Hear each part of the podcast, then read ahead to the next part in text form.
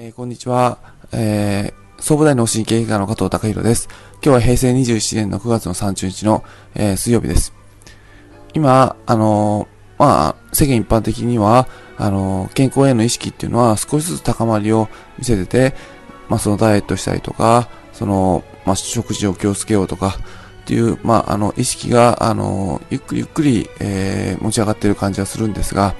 そこで、あの、まあ、うん、特に注意していかなきゃいけないのは、まあ、健康っていうのはどういうことかっていうと、その、知識から、あの、自分で理解できるものではないっていうことです。まあ、例えば、まあ今日もあの水曜日、あの休みの日、月1回か2回は、あの僕自身サーフィン、あの最近始めさせていただいて、えー、行ってるんですが、うん、サーフィン、あの、板に乗って波に押される感じが気持ちよくて、あのまあ、やってるんだと思うんですけども、まあ、その押される感じで、その波、板の乗り方みたいなのを、まあ、あのえー、本を、その、どんなに楽しいかっていうことを、例えば、その、まあ、サーフィンのいろんな本を読み漁って、あ、こんなに素晴らしい、あの、感じがあるんだっていうことで、まあ、あの、いろんな理論があるんだと思うんですけども、積み重ねて、まあ、自分なりにノートにとって、で、自分なりの、その、あのー、まあ、文章にしていく。で、えー、知識にしていく。で、そのことで、えー、いくらそのサーフィンの本を読んでも、結局、やっぱりそのサーフィン、板に乗った感じの感覚っていうか、その乗った時の快感、えー、乗った時にどう感じるのかっていうのを、あの、本をいくら読んでも感じることはできないですし、その楽しさっていうのは、あの、あの理解できるあの、自分自身で実感できるわけではないので、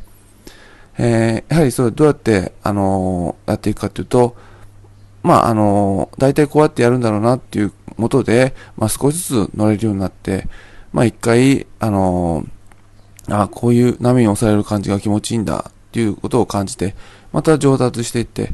まあある時また、あの、自分の能力よりちょっと、あの、えー、高い波に乗れるようなことがあって、あ素晴らしい経験だなっていうのがあって、で、またその理論の裏付けで、えー、やっていくと。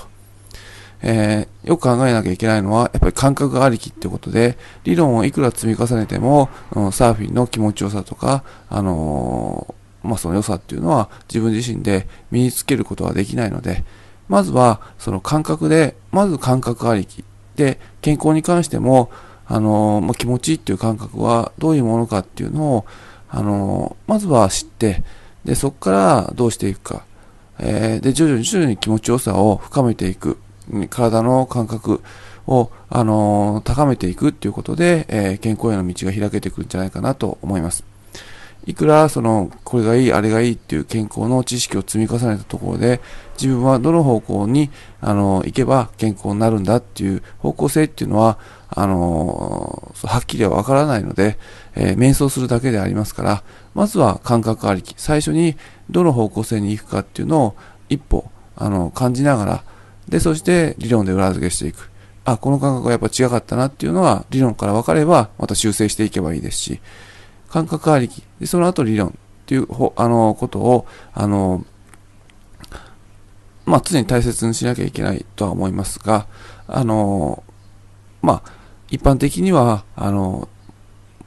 まあ、知識ありきっていうことを私自身はよく感じるので、あの、今日はそのことを、あの、全く逆の方がいいですよっていうことを今日はお伝えさせていただきました。今日は以上です。